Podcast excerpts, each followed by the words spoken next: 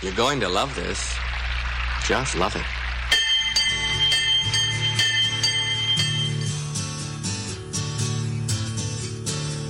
I hope your seatbelts are fastened, your helmets are on. Get ready for a broadcast with a guest host today.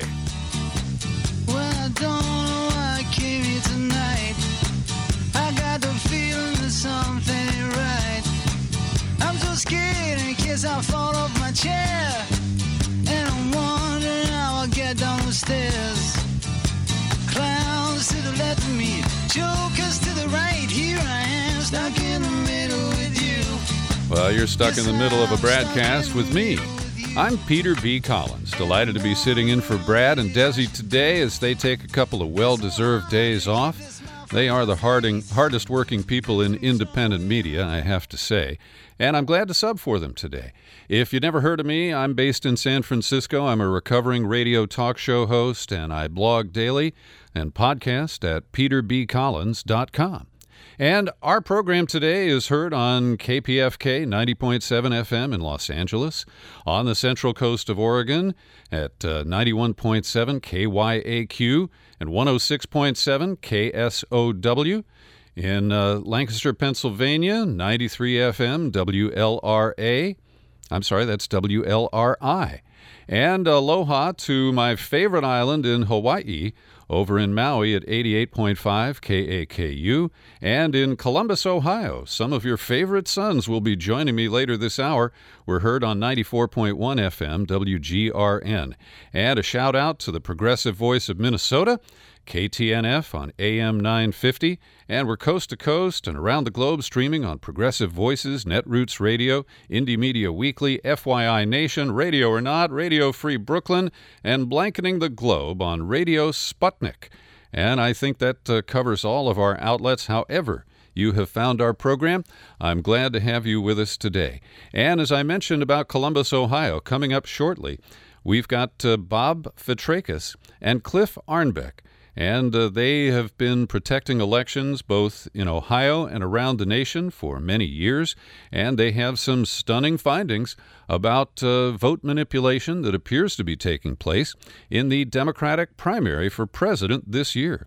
Also, coming up, Kevin Zeese is going to join me for a conversation about a pretty provocative idea. Should Bernie Sanders bolt the Democratic Party and join Jill Stein on the Green Party ticket this November. It's a really interesting idea. And if you're like me, I'm not a member of the Democratic Party ordinarily. I, I, have to tell you that temporarily I registered as a Democrat to help a friend who got elected as a Bernie delegate to the Democratic National Convention. But I have been an independent, a no party preference voter, as we're called in California, uh, for more than 20 years now. And independents make up the greatest group of the electorate. The big parties, the two big parties, are truly minority parties now. And when you look at those numbers, you look at the landscape, you look at the polling, a run by Bernie Sanders on the Green Party ticket, if he is denied the Democratic nomination, makes a lot of sense to many people. And we'll air that out a little bit later in the broadcast today. But I want to start off in Hiroshima, Japan. This music is from the Canadian band Rush. And it's about the top secret World War II venture called the Manhattan Project, which produced the first atomic bombs that were dropped in Hiroshima and Nagasaki in August of 1945.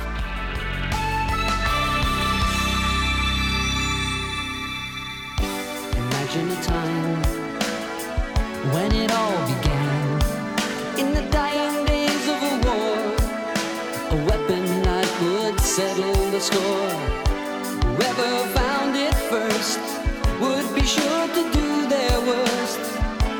Always had before. In an historic step, the President of the United States, Barack Obama, became the first to visit Hiroshima, Japan. Following the nuclear attack launched by the United States, as I mentioned, in 1945. It killed over 100,000 citizens of Japan at that time and left many people with lifelong illnesses. And Obama had announced in advance that he would not be apologizing to the Japanese people for the use of nuclear weapons by the United States, but he really tried to set the optics and using his skills uh, in rhetoric he presented what I uh, found to be, you know, a well-intentioned, perhaps, but uh, a mixed message. And what he left us with is a call for what he said is a moral revolution. But this was a speech that uh, echoed eerily his pro war acceptance speech of the Nobel Peace Prize back in 2009. And on the one hand, to hear the president say that, uh, you know, uh, we, we need a moral revolution and to uh, really deplore the expansion of nuclear arsenals around the globe, well, it comes off as uh, really quite hollow. Now, the president did uh, defy some of his uh, domestic critics and met with survivors of the attacks. One 91 year old man uh, went up to shake his hand and didn't let go for quite a few minutes. And uh, the president, by all accounts, uh, you know, stood and accepted the uh, comments and the expressions of some of these survivors. But when you look at the big picture, Barack Obama's actions do not match his words. Because on Thursday, a new census of the American nuclear arsenal shows that this administration has reduced the stockpile by less than any other post Cold War president. And he also has committed to a revitalization of our nuclear programs to the tune of a trillion dollars over the next 20 or 30 years. And that doesn't sound like a president who hopes that within his lifetime, quote, a persistent effort can roll back the possibility of catastrophe. And so it really is uh, awkward in many ways. And as I say, these mixed messages really uh, kind of muddy the waters and leave President Obama as a guy who says one thing while he does another. And David Swanson, a man I've known for many years who is a, an anti war activist, he has a new updated edition of his book, War is a Lie, that has just been published. And he's on the West Coast uh, this week uh, promoting the book and appearing in bookstores and in media to talk about it. He described Obama's speech in Hiroshima as painting a peace sign on a bomb. And he quotes the president We may not be able to eliminate man's capacity to do evil, so nations and the alliances we form must possess the means to defend ourselves. And Swanson describes that as leaping from a false claim about the past to a necessity to continue dumping our resources into the weapons that produce, rather than avoid, more wars. After much in this highly damaging vein, Obama added, But among those nations like my own that hold nuclear stockpiles, we must have the courage to escape the logic of fear and pursue a world without them. We may not realize this goal in my lifetime. We're not bound by genetic code to repeat the mistakes of the past. We can learn, we can choose, we can tell our children a different story. But Swanson notes that Obama has repeatedly suggested, including in his first ever pro war Nobel Prize, uh, Peace Prize acceptance speech, that uh, there would be little point in trying to end it. And Swanson uh, is very strong about these issues. He says, There's nothing inevitable about war. It's not made necessary by our genes, our inevitable forces in our culture, or by crises beyond our control. So uh, I'm going to link to David Swanson's commentary in the show notes at bradblog.com for today's podcast, and I encourage you to see what he has to say. Now, at the same time, President Obama has presided over an expansion of our military footprint. We are fighting a war in Afghanistan and uh, also another one in Iraq and Syria. The latter is not supported by any declaration of war or other explicit authorization by the Congress as required by the Constitution and War Powers Law. And Right now, we are learning, confirming that those American advisor and assisters who are in Syria, who are alongside what is uh, is called the uh, Syrian Democratic Forces. We have no idea who they are. These are the mythical moderate uh, fighters, I guess, that we are told exist there and that we've been spending money on. But a French photographer captured American soldiers in combat gear riding in pickup trucks along with members of this uh, mysterious Democratic Syrian forces. and while the Pentagon spin is that they're only advising and training and assisting, well, they're right there on the front lines. And in this country, it's yawns. It's whatever. The Democrats who opposed war when it was Bush who was waging it are silent and kind of gritting their teeth as Obama expands our military footprint. And Republicans are quietly cheering the president on.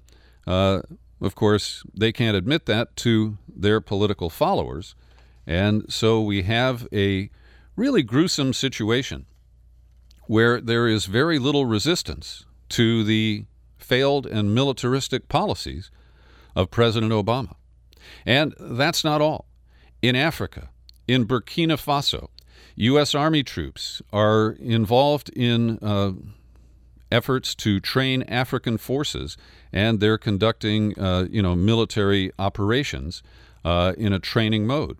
In Kenya, we're told that American trainers funded by the State Department are working with police commandos on how to respond to terrorist attacks like those that have been uh, attributed to Al Shabaab. And in Gabon next month, par- paratroopers from the 82nd Airborne Division will be jumping out of a plane and straight into a joint exercise to train Central African militaries. Now, we're told these are all training and advisory missions, but they can creep very quickly into something more severe. And that is the concern that I have. And the last element here is that we have just this week more than 7,000 refugees who are fleeing the wars in the Middle East who had to be rescued on the Mediterranean Sea. Now, the flow has resumed despite the efforts by Europe to shut off their borders, paying the Greeks to return refugees to Turkey, paying the Turks to hold them there.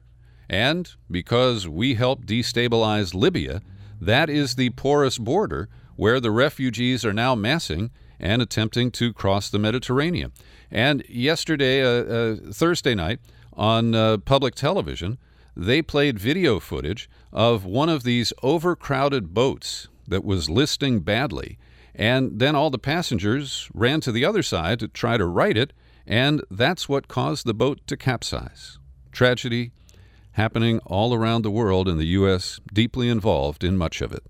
We'll continue on the broadcast in just a moment.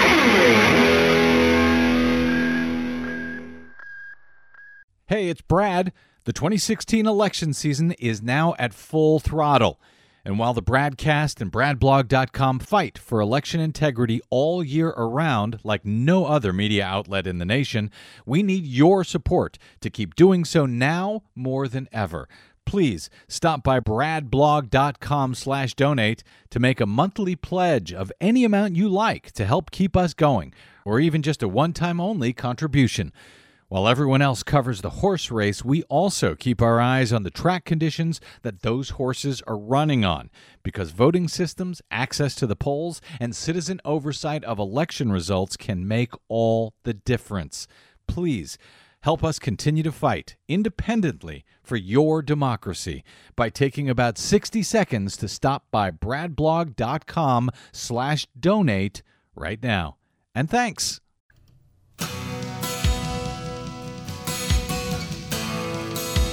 We continue on the broadcast. Sitting in for Brad Friedman today, I'm Peter B. Collins. Get more info about me, peterbcollins.com. I'm also involved with Newsbud, an exciting new progressive media startup. You can get all the info at newsbud.com. Should Bernie Sanders bolt to the Green Party? Presidential elections are planned distractions to divert attention from the action behind the scenes. Kevin Zeese is a longtime progressive activist, part of Occupy Washington, founder of PopularResistance.org, and together with Patrick Walker on May 13th, he published an essay at truthdig.com asking the question Should Bernie Sanders stay in the race but switch to the Green Party for the November election? It's a provocative issue, and we aired it out in a recent podcast. Here's an excerpt for you. Well, I think you've raised some very important points in a in a timely manner. You built a cogent case where you covered a lot of the questions that people have about uh, the potential for a three-way race and how it might break down. And, and I want to air that out in some detail, Kevin. But before we get to it, two items that uh, crossed my desk just this morning. There is a new poll that is truly shocking. And it shows that among young American voters, 91% told pollsters that they're not satisfied with a choice between Trump and Clinton, and they want to see an independent candidate on the November ballot. Uh, There aren't 91% of Americans who agree on blue skies. and uh, when you drill down in the survey uh, across the uh, entire voting population, the number who want an independent on the ballot is 55%. That is a majority. And as as you and, and Patrick pointed out in your article, the registration numbers for both Democrats and Republicans, the two big parties, have declined uh, well even below pluralities to roughly you know 25% for the Republicans and just under 30% for the Democrats. So independents are the dominant voter group in this country, and it is amazing to see the corporate media continue to focus on the failed two big parties uh, as if they are the only game in the country. Lots of great points. You know, that poll also found 65% would consider uh, an independent candidate over Trump and uh, and Clinton, and also they concluded that from their review of their polling, that an independent would begin with 20% of the vote, and that's important because that's well above the number needed in order to be included in the national presidential debates controlled by that corporation that's called the Commission, the National Commission on Presidential Debates. Right. So they, they'd be included in, in the uh, national debate, which be, would be hasn't happened since Ross Perot. Uh, so that's pretty astounding stuff. Um, and so I think we are at the right time. When Patrick Walker, who's with Bernie or Bust, uh, and uh, helped to co-found that pledge that has more than 100,000 people signed on to it now. Uh, we decided, um, after talking to both of our organizations and long conversations online, we decided to put this out now because uh, even though the primary is not completely resolved, uh, Sanders is still running, and plans to run the convention. We thought this is the time to begin the discussion uh, because this is a you know a new idea, and it would require Sanders, Senator Sanders, to uh, reverse his position. He's been saying he'll support the Democratic nominee, you know, from the beginning of his campaign. But there's been so many, you know, uh, ethical issues, uh, you know, bias against Sanders uh, uh, throughout the campaign, the primary, that I think he should feel comfortable to leave that pledge behind and do do what he really needs to do, which is to continue his so-called political revolution, which I'm great. I'm glad he put that term into play. Well, it's going to be interesting to see because uh, I, I'm really grateful that you have raised these issues. I think your timing is excellent. Uh, if it was a month ago, uh, it would have been just uh, rejected out of hand, I believe. But I I think that Sanders is recognizing and being more vocal, more public uh, about the obstructionism of the Democratic Party leadership. And, and our listeners don't need to hear all this, but I'll just tick off quickly that Debbie Wasserman Schultz was the national co chair of the Hillary campaign in 2008. The Obama White House dis- detests her, and they've been trying to get rid of her for a long time, but the Clinton camp has kept her in place, and she is serving them well. Uh, from the debates that were scheduled in off prime times and on a limited basis uh, to many of the other machinations leading up to the contentious seen in uh, Las Vegas last weekend. And it's very clear by putting Barney Frank in charge of the Rules Committee and Yeah. other uh, uh, loyalists of the Clintons uh, who are going to run the Democratic Convention in Philadelphia with as heavy a gavel as was used in Las Vegas and enraged the Bernie delegates there last weekend. And, Right. and so he does not have a path forward inside the Democratic Party, in my view. And fighting over platforms and, you know, hoping that he might be appointed to some significant position if Hillary does get elected, uh, I think those are pretty meaningless to the uh, millions of supporters that Sanders has rallied in this cycle. I completely agree, and and just to add one more, th- th- th- you know, it's pretty hubris of Clinton to put a former co-chair of hers in charge of the DNC, but even equally bad is 31 state Democratic parties entering into a financial agreement with Victory for Hillary, a pact that's uh, to raise money together. Well, and, and not only that, Kevin, That, but that, that was before the Iowa vote. but she hasn't kept her deal. I I, mean, the, I know. the the Hillary Victory Fund was supposed to throw off revenues for right. state and local parties, and the uh, the woman who controls the Hillary Victory Fund also controls the accounts with these various state committees that signed the deal. And you see one transaction after another where they have a big George Clooney fundraiser, hundreds of thousands pour into the party coffers, and the next day they're all transferred out to Washington.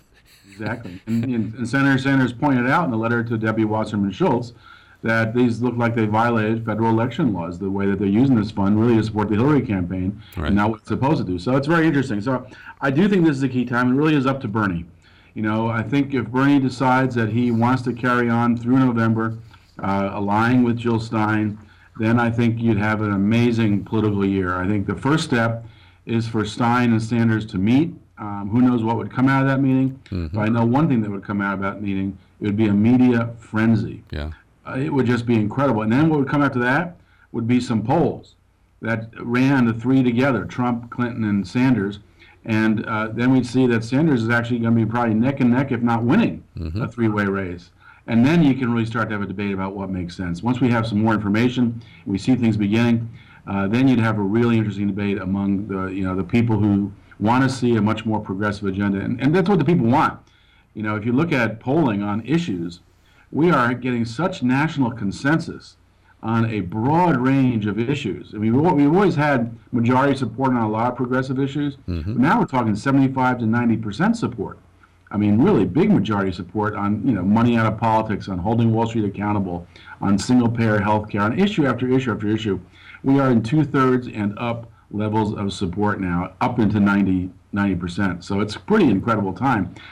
And, and Sanders has a unique opportunity, not just our the fact that independents will decide this election. They're 46 to 50 percent of the 43 to 50 percent of the vote right now, uh, so they're plurality or even a majority. But also, uh, it's a time when Sanders will be going against the two most unpopular uh, nominees ever. Uh, Clinton would be the most unpopular nominee, nominee ever, but Trump beats her. Uh, they are both, you know, way in the stratosphere with high negatives. Uh, so, and he's he's the opposite. He's got high positives. And, and and what that portends, Kevin, is this ugly race to the bottom. We're already hearing Trump, uh, you know, rehearse some of his attack lines, and right. and he will be a monster in in a debate where inside of 30 seconds with his ADHD and, and the way his mind operates, he'll he'll just uh, bounce from Lewinsky to Whitewater to Vince Foster to Benghazi.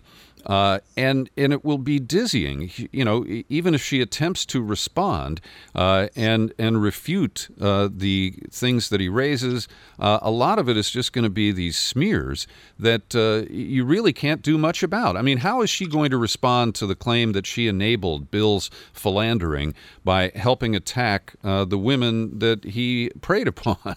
Uh, you know, there is no defense for that, and and these are issues that everybody has been so polite about for the last 20 years and, and just you know kind of well you know that's their their family problem and uh, you know democrats have have really built a bubble uh, around her and and trump has no reluctance to burst that bubble and watch her bleed And, and in fact, that's true. And he's using the word rape with Bill Clinton, so he's going very aggressive right away.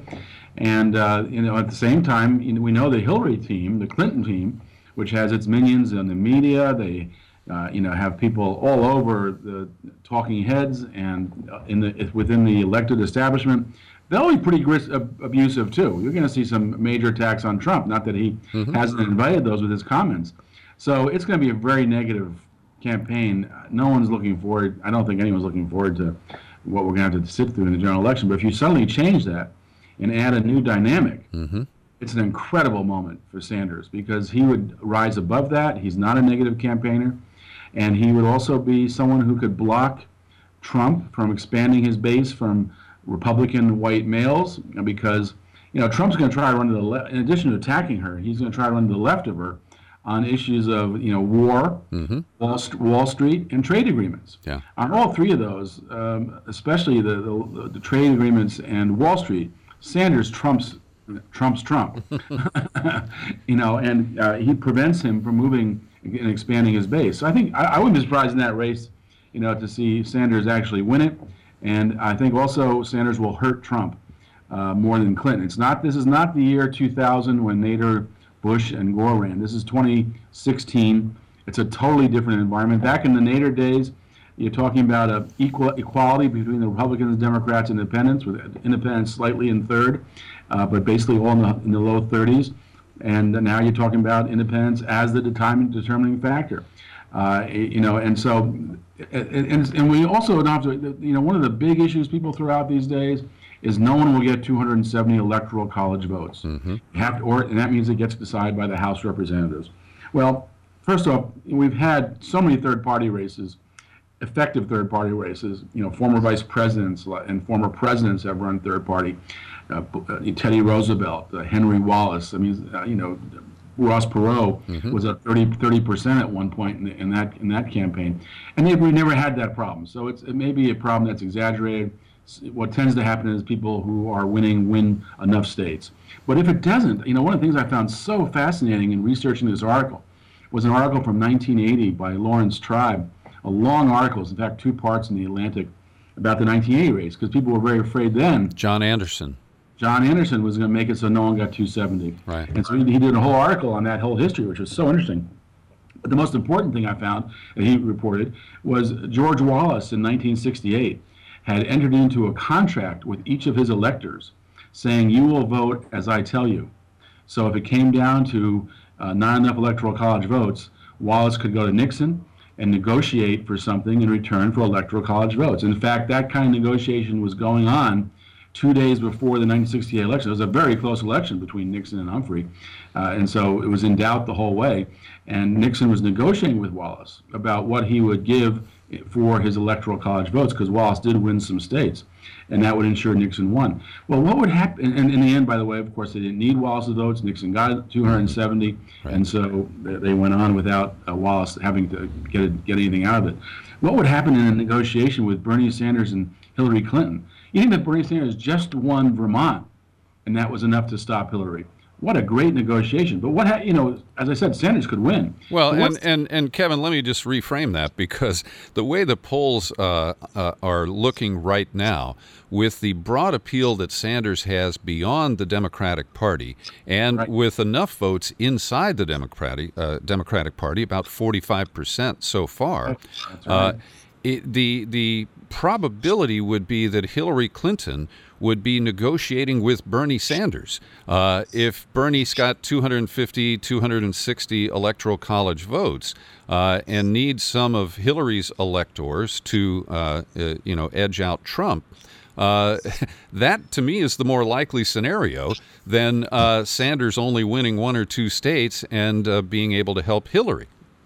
Yeah, it's very that's very true. I was just taking like even in the, even in the worst Sanders perspe- uh, case, you could still have Sanders having a lot of power on election day. But I think he could win the election. In addition to having ha- almost half the Democrat votes, there's the whole Stop Trump movement. How many of those Stop Trumpers would uh, would would move to Sanders? And then you got the independent votes. You have the youth vote. I mean, there's so many ways that Sanders could build a, a, a, major- a plurality or majority coalition in a three-way race. That I think that is a very possible outcome. And and wouldn't that be a great way to end? That's Kevin Zeese of popularresistance.org. You can read his essay that he co authored with Patrick Walker. It's at truthdig.com, dated May 13th of 2016. There's more ahead as we talk about election manipulation in the Democratic primaries this year. From Columbus, Ohio, Bob Fitrakis and Cliff Arnebeck will join me next on the broadcast.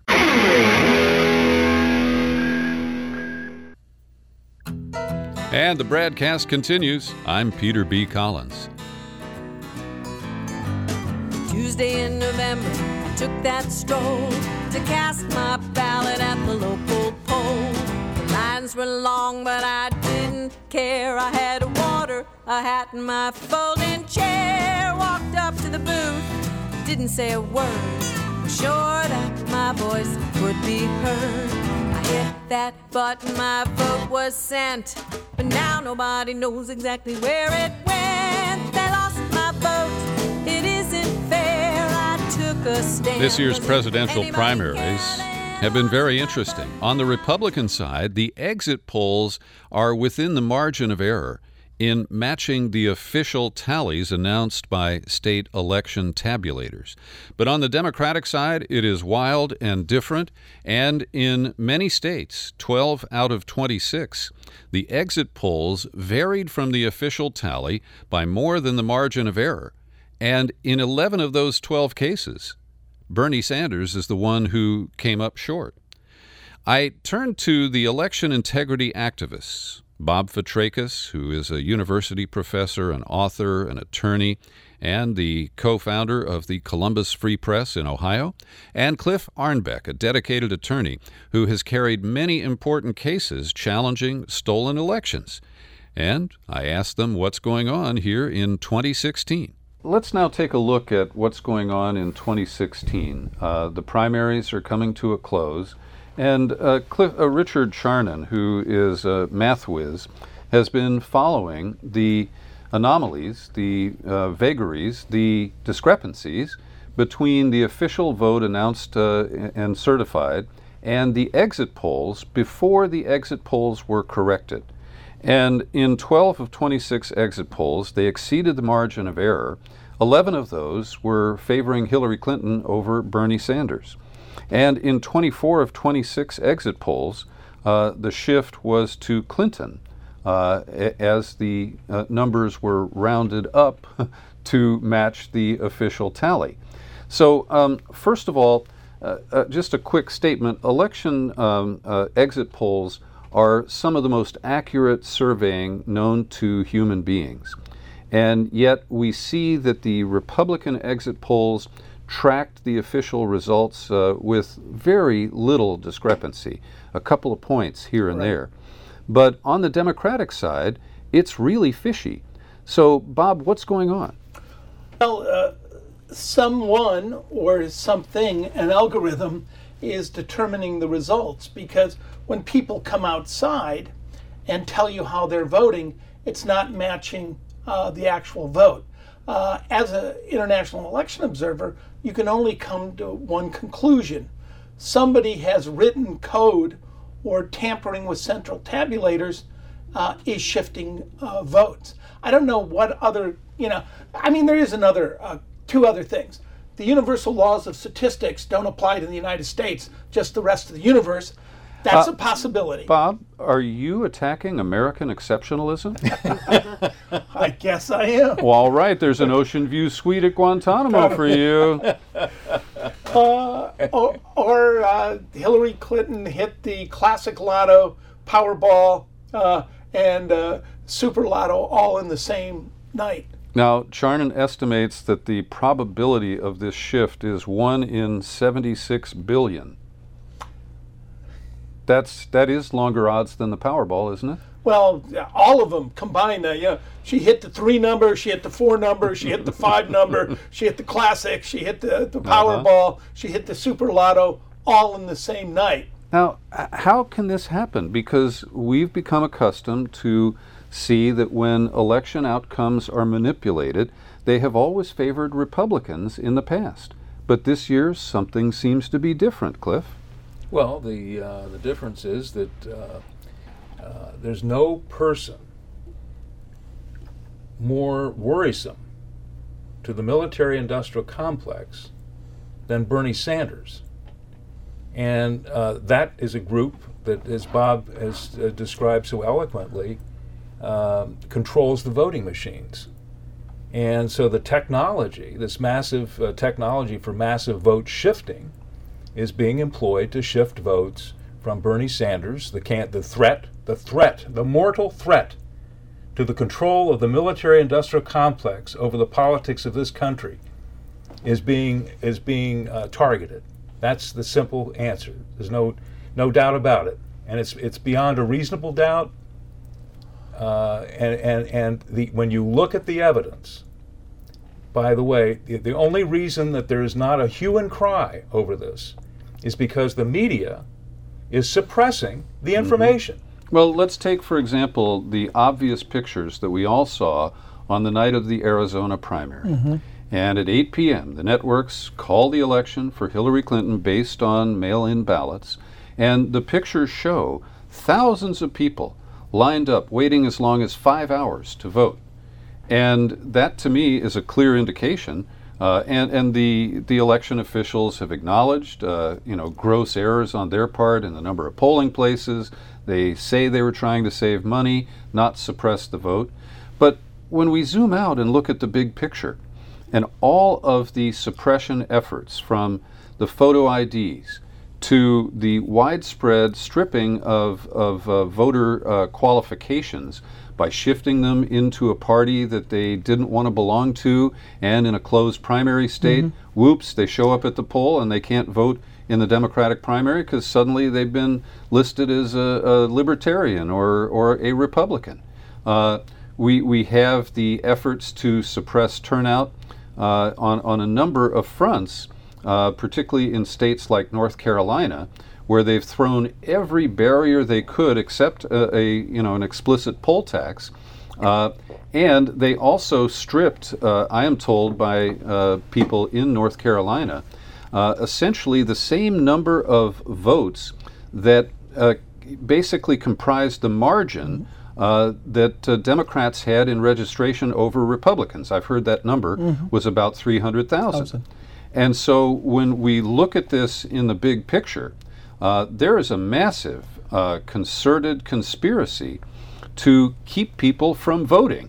And it tends to redound to the benefits of establishment politicians in a non establishment year. Exactly. And now, and not only that, I mean, uh, remember the New York Times uh, ran an article saying that Hillary was the most pro-war of any candidate in the race, and this is when there were many Republicans uh, in in the race, and now you had uh, Charles Koch suggesting she may be the candidate of choice uh, for the right wing uh, in America. But absolutely, she represents the status quo. She represents uh, the one percent, and suddenly this red shift reserved for the you know, the C, former CIA director George Herbert Walker Bush and his son George W. Bush, and to you know Republican senators or the House is suddenly that same demographic shift is now uh, seems to belong to Hillary Clinton, who's ever using it. But it's clear she uh, is the candidate of the status quo and the can- uh, candidate to beat back, uh, be it right wing populism of Trump or the left wing populism uh, of Bernie Sanders. Could, could I just say, uh, Sure, Cliff. it, it's it's not that she is the candidate of choice. She is being used. Her candidacy is being used to take away the nomination in the Democratic primary from Bernie Sanders. She's being used. They do not. They do not intend to have her uh, be the next president. And on the Republican side, the uh, the going back to the military-industrial complex, the, their problem with Trump, and they had they had how many candidates to, to counter Trump? All Of 16. them, all of them supporting more money for uh, defense, more mo- more overthrows of other countries. Right. They're all neocons, except Trump, who said, "We have spent five trillion dollars in the Middle East. What have we gotten for it? What could we have done with five trillion dollars in this country?" Trump is a threat to the military-industrial complex as well. So they're, they're, they're, the the uh, the, the the the all the vote cheat the vote switching has been in the Democratic primary to eliminate Bernie Sanders. There's a song that was uh, uh, recorded in the mid 80s by a kind of forgotten group called Timbuk 3. And it goes uh, Presidential elections are pr- planned distractions to uh, keep us from, you know, paying attention to what really is going on.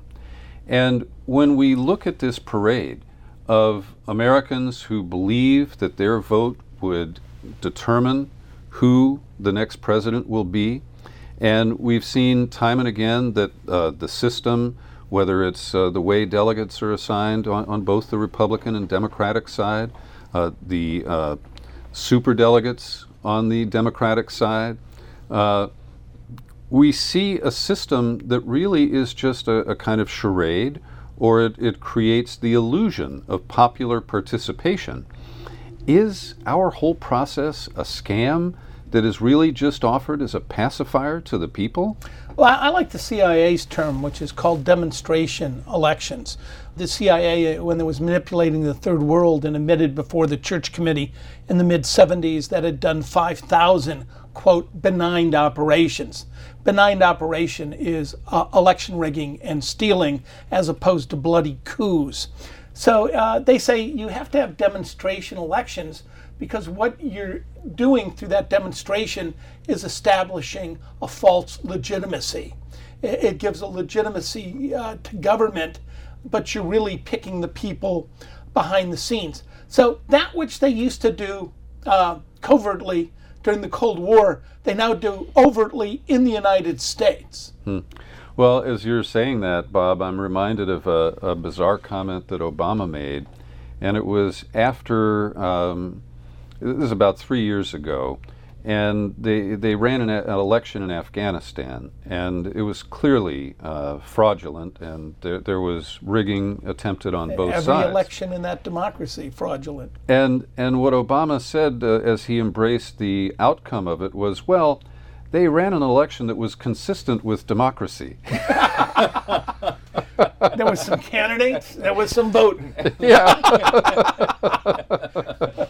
Somebody won. now, Bob, you have a greater command of mathematics than I do, and I'd like to ask you to explain to our listeners the work that Bev Harris has recently done. Bev, of course, operates uh, black, black box voting, and she's been an election integrity activist for many years. And she is analyzing the uh, GEMS software. This is the private software that is sold to uh, election uh, officials around the country. Uh, it is not, uh, uh, you know, uh, open source, and so we can't evaluate it. But Bev Harris is saying that the GEMS tabulation software can be programmed to apply a fraction to a ballot that comes in. And this is kind of confusing because, you know, I vote for one person on a ballot, mm-hmm. and when it gets tabulated, that's one vote. What, what p- possible purpose is there for counting these votes in fractions? Uh, the obvious one election rigging, right? General election management systems.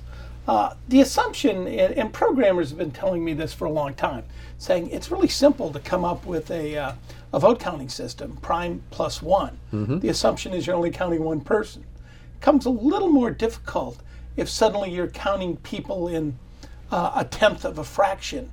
Uh, so you can assign them a 25th, a 40th. Uh, for example, this allows you uh, not only to round up votes for one candidate uh, over the other, but to actually set parameters and say Sanders voters uh, count as nine tenths of a person. Mm-hmm. Uh, and Clinton voters uh, get the extra vote, right? Uh, so for every 100 Clinton voters, uh, make that 110, add a tenth uh, to the whole, and subtract a tenth from Bernie Sanders. Thus, for every 100 votes cast for Sanders, he gets 90 votes, and for every 100 cast for Hillary Clinton, she gets an extra uh, 10 votes. And because it's a flip, you've really uh, flipped out of 100 votes. I mean, you're ending up with with uh, a 20% flip of the votes. So it's still within range, somewhat of plausibility, not with the exit polls. But uh, essentially, the fraction allows you to steal elections and rig outcomes. There's no other purpose for it. I mean, part of the argument is some systems there's weighted voting. We, we don't really do that uh, in the United States. It would be very useful, perhaps, in, in the weighted voting of people who own stock uh, in large publicly traded companies. Sure. But it has no use, no use in an election. Uh, So- That, that- maybe one that's voter. the answer. It's it's for the corporations that are voting. They're fractionalizing that on the number of Seems shares, fair. see, so that the shareholders can. the yeah, that's preferred it is. people around Karl Rove who have the preferred voting stock. Uh huh. and the common people like ourselves who who really uh, you have to subtract our voting power. Mm-hmm. I recall uh, 10, 12 years ago, a group from uh, Humboldt, Humboldt County up in uh, in Eureka, California, where I my radio show was heard every day. Uh, they developed the whole concept of that that we do not consent uh, to an election process that is not transparent and verifiable. And yet today, many elections across the country are still being uh, uh, managed on these touchscreen voting machines that were made, uh, you know, to be generous uh, before 2004. And if you think about the uh, advances in technology, just smartphones and all the things that have come, Facebook and uh, you know Google was was barely known at that point. Uh, and so we're using software really from the last century that is hackable and, as our, our friend Brad Friedman likes to point out, is 100% unverifiable. So, for example, the result in Kentucky, which has not been certified, is a closed primary, and nevertheless, uh, Sanders came, we're told, within 1,923 votes of, uh, of catching Hillary Clinton. Uh, but we don't have confidence in that election, and Sanders has requested a recanvass. But doesn't that mean that they just go to a computer and press enter and they run the same numbers that they ran on election night? Can there be any different outcome from this recanvassing without a true recount with audit that would, you know, verify where and when votes were cast? Yeah, uh, you you can't. I mean, there's eight states that have either all or some DREs, the direct recording electronic, the touch screen, uh, touch screen computers, uh, and in those eight states, there's no paper trail. So, uh, by law, I was looking at a Supreme Court case out of Pennsylvania that said, well, look, if they want paper in the machines, it's up to the legislature. Uh, why would you build a machine that can't be recounted? You've got eight states uh, with those machines counting our election. You got another 15 that have that thermo paper that it's almost unreadable. It gets hot, it gets crunched up, it gets tore off. It's hard to keep chain of custody. So, you know, you're talking about uh, roughly, you know, 23 or so states that can't be uh, verified on any level. I mean, the reality is we have a faith based voting system. It's push and pray. We've designed our system to be hacked. Uh, it, there's no other explanation for it. There's no way to verify the vote. Brad is absolutely right. So, Cliff, most people who look at these issues closely acknowledge that the old fashioned way of paper ballots counted at the precinct by human beings would be the most reliable system that we could use. Uh, is there any chance that we're going to recognize that uh, digital voting is uh, too vulnerable and not transparent as it's currently conducted? Um, and should we just go back to paper and pencil? Well, if the choice is between uh, machines designed to uh, be hacked, to allow hacking and lack of uh, being able to be audited, uh, and paper ballots, obviously you go you, you you go to paper ballots, and not only is it more reliable, it's probably what would you say, Bob? You've you've examined the amount of investment in this machine empire, voting machine empire. All these big fancy corporations that are building, you know, massive military equipment and uh, high level intelligence, all that. It must be billions of dollars. And and what would it cost to hire a bunch of uh, unemployed people to count the ballots by hand? It, it would have. Is, is it probably one one hundredth? Uh, of the cost. Yeah, it's a lot cheaper. We could use, of course, high school students as part of their community service. We could use the elderly, uh, good for Fight for 15.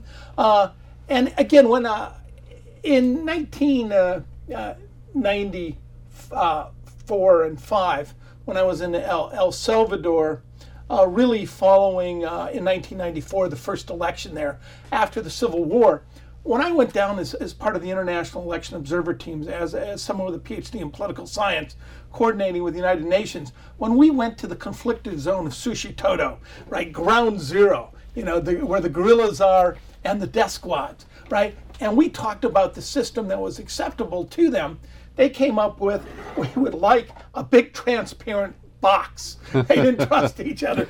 And you have to put it in in front of each other and you open it up at the end of the night and you open the ballot with the entire world, the UN observers, the international observers, mm-hmm. the media. They wanted each side to open these publicly. It's the only thing they could agree upon. Could you imagine if if the death squad, the Mano Blanca, said, "Look, we've hired our friends in the other death squad. They've just formed some IT companies. They're going to take you, they're going to take the thumb drive and go back there and secretly count it and tell you who won."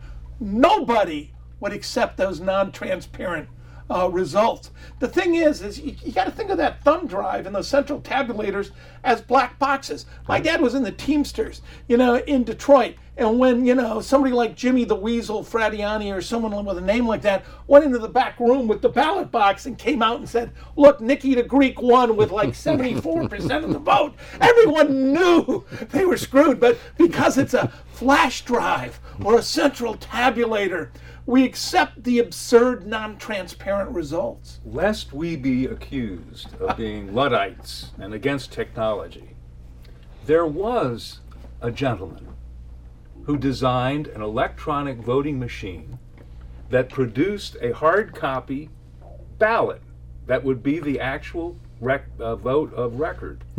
His name was Ethan Gibbs. He was an auditor by background. And he designed this machine and he presented it to the Secretary of State of Ohio at a time when Bob interviewed him on his radio program. After he completed this wonderful presentation of this secure electronic voting machine, he was driving to California for the purpose of delivering a speech or a, a presentation to the California legislature to advocate that they use this machine, that they fund this machine as their as their voting machine. And he was assassinated. He was assassinated. Just like the Michael Hastings with the driving driving they they, they electronically controlled his car so he he drove into a, tr- a massive truck and is killed instantly. Harvey and I, uh, the week before he died, an article appeared in Mother Jones called Diebold's Political Machines. Ethan Gibbs was the source in the article who told us that the technology had really been developed uh, by the uh, uh, Urosevich brothers, and they'd been working with people on the far right and had connections to the CIA. And then I ran a cover story in the Columbus Free Press, you know, outlining what I called the vast right-wing conspiracy, which was the ties of all these far right-wing people to this uh, election technology. He also included a barcode, just like you get when you send out a packet, so you could actually track your vote. And if there was any question, you could go in and match the barcode to the vote, and it would show you your ballot. Yeah. Uh, uh, it was a brilliant system. But but the thing Ethan Gibbs asked me when he first met me, he said, "Look, you're an invest. You claim to be an investigative reporter, but why would Diebold make machines, uh, ATM machines that clearly the banks can audit and give you a paper trail, but they make voting machines with no paper trail that can't be audited. Think about it, and I have. Well, and uh, you know, I call an ATM an automatic 20 machine. They've never shorted me a 20. They've never given me an extra 20.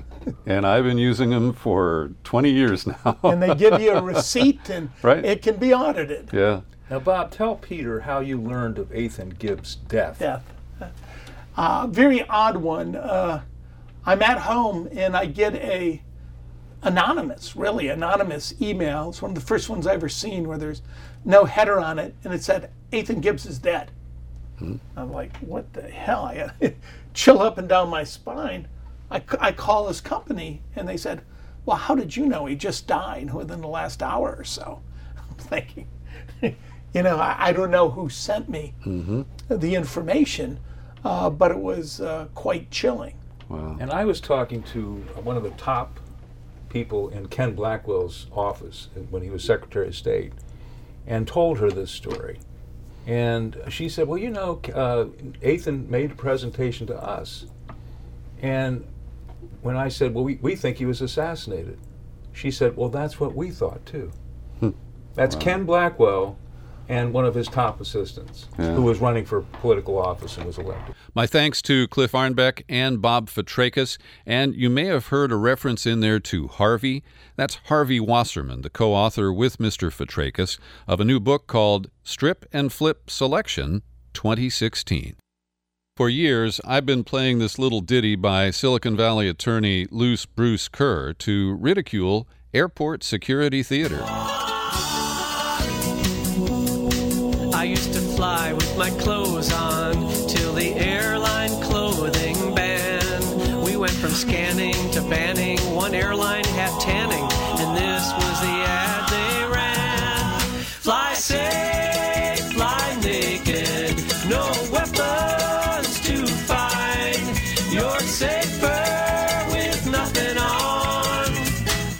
Naked. Well, that airport security theater has reached a new low with huge lines due to a cutback in the number of security screeners 12% cut in staff, a 15% in airline traffic, and the lines are incredible. American Airlines reports that this year so far, more than 70,000 of their customers have missed flights because of the backups at airport security. And this is all ridiculous. We will never dial back the securities, the uh, programs that we put into place, and it's a joke. 95% of the weapons tests uh, that they do get through the airport security checkpoints unidentified. And it is just ridiculous that we waste people's time and spend all this money. And by the way, there actually is a German airline that lets people fly naked. Germans and their love for nudism should not be new. Now we hear that an airline have taken the love for nude in the skies. Germany has an airline where you can be on the board without any clothes. The flyer must be fully clothed when they board the plane, but they can wander around nude in the cabin after the flight has taken off. And that way you can tell they don't have any weapons, right? Now, I think the answer is to simply move to random inspections. That is the best way to throw bad guys off uh, off base and allow the rest of us, the, you know, traveling public to travel unscathed. I'm Peter B. Collins. Thanks for joining us today for the broadcast. Brad will be returning uh, in a couple of days, so catch him here. And I want to thank you for checking out my comments today. Feel free to follow my work at peterbcollins.com or at the exciting new independent media outlet newsbud.com. Thanks for listening to the BradCast.